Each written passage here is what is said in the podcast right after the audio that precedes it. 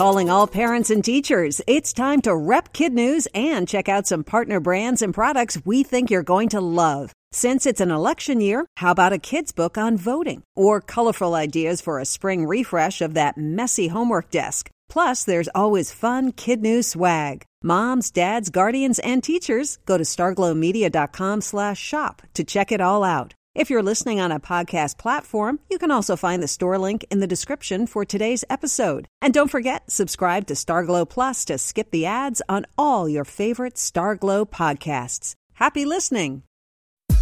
Good morning and welcome to KidNuz. I'm Tori. It's Tuesday, August 11th, 2020. And we begin with no pajama pants allowed. That's the rule for students in the capital of Illinois during their remote learning sessions. Also, no hats, bandanas, or sunglasses. Basically, the same dress code that's used in the classrooms of the Springfield School District will apply for remote learning as well. Also, students cannot be in their bed but need to be sitting up at a desk or table. District officials worked with teachers, parents, and administrators to come up with the guidelines, which are only guidelines. Teachers will not punish kids who don't follow the rules, but the hope is that students will approach remote learning in the same way they would at school. This district starts its school year on August 31st with a hybrid program. Kids will attend classes two days a week in person and three days a week from home.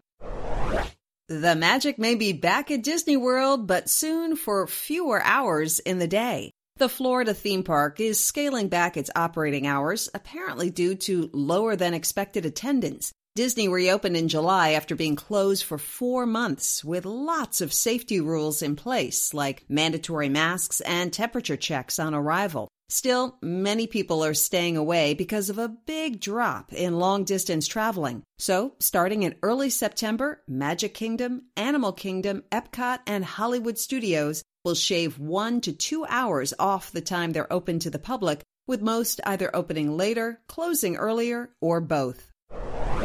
During the early days of the pandemic, one of the biggest concerns at hospitals was they would run out of ventilators, the machines used to help really sick people breathe.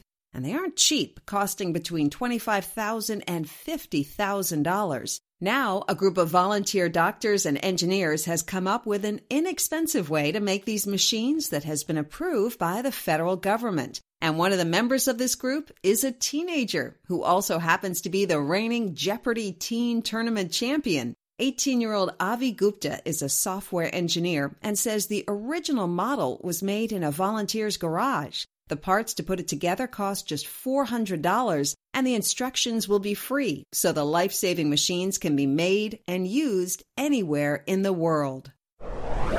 There are lots of empty malls around the U.S., maybe one near where you live, because less people are going out to shop. But they may not be empty much longer. The company that's replaced a lot of in person shopping could be moving in.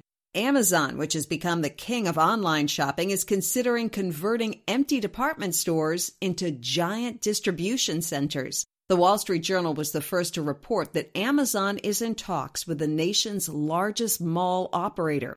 Some analysts say the move makes sense since malls are near major population centers, putting Amazon very close to many of their customers' doorsteps. And these locations could also serve as a place for people to collect and return orders, adding more flexibility for shoppers.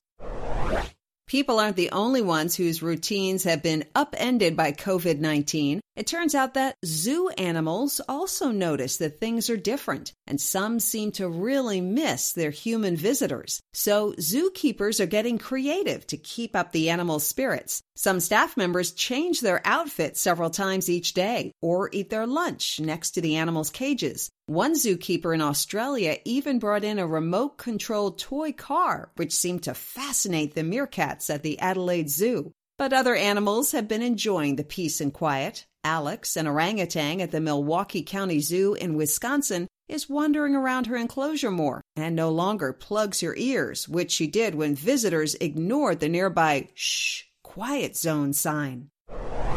That's it for KidNuz. Now, the KidNuz quiz.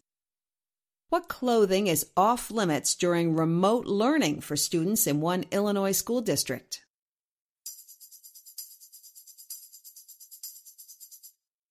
Pajama pants, hats, bandanas, and sunglasses.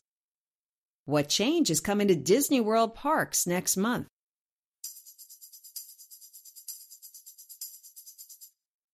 They will be open for fewer hours. How much does it cost to make a ventilator designed by volunteers, including an 18 year old engineer?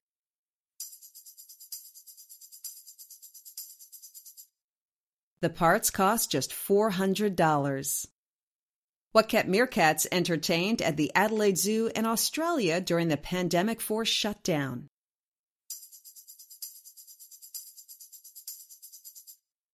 A remote controlled toy car.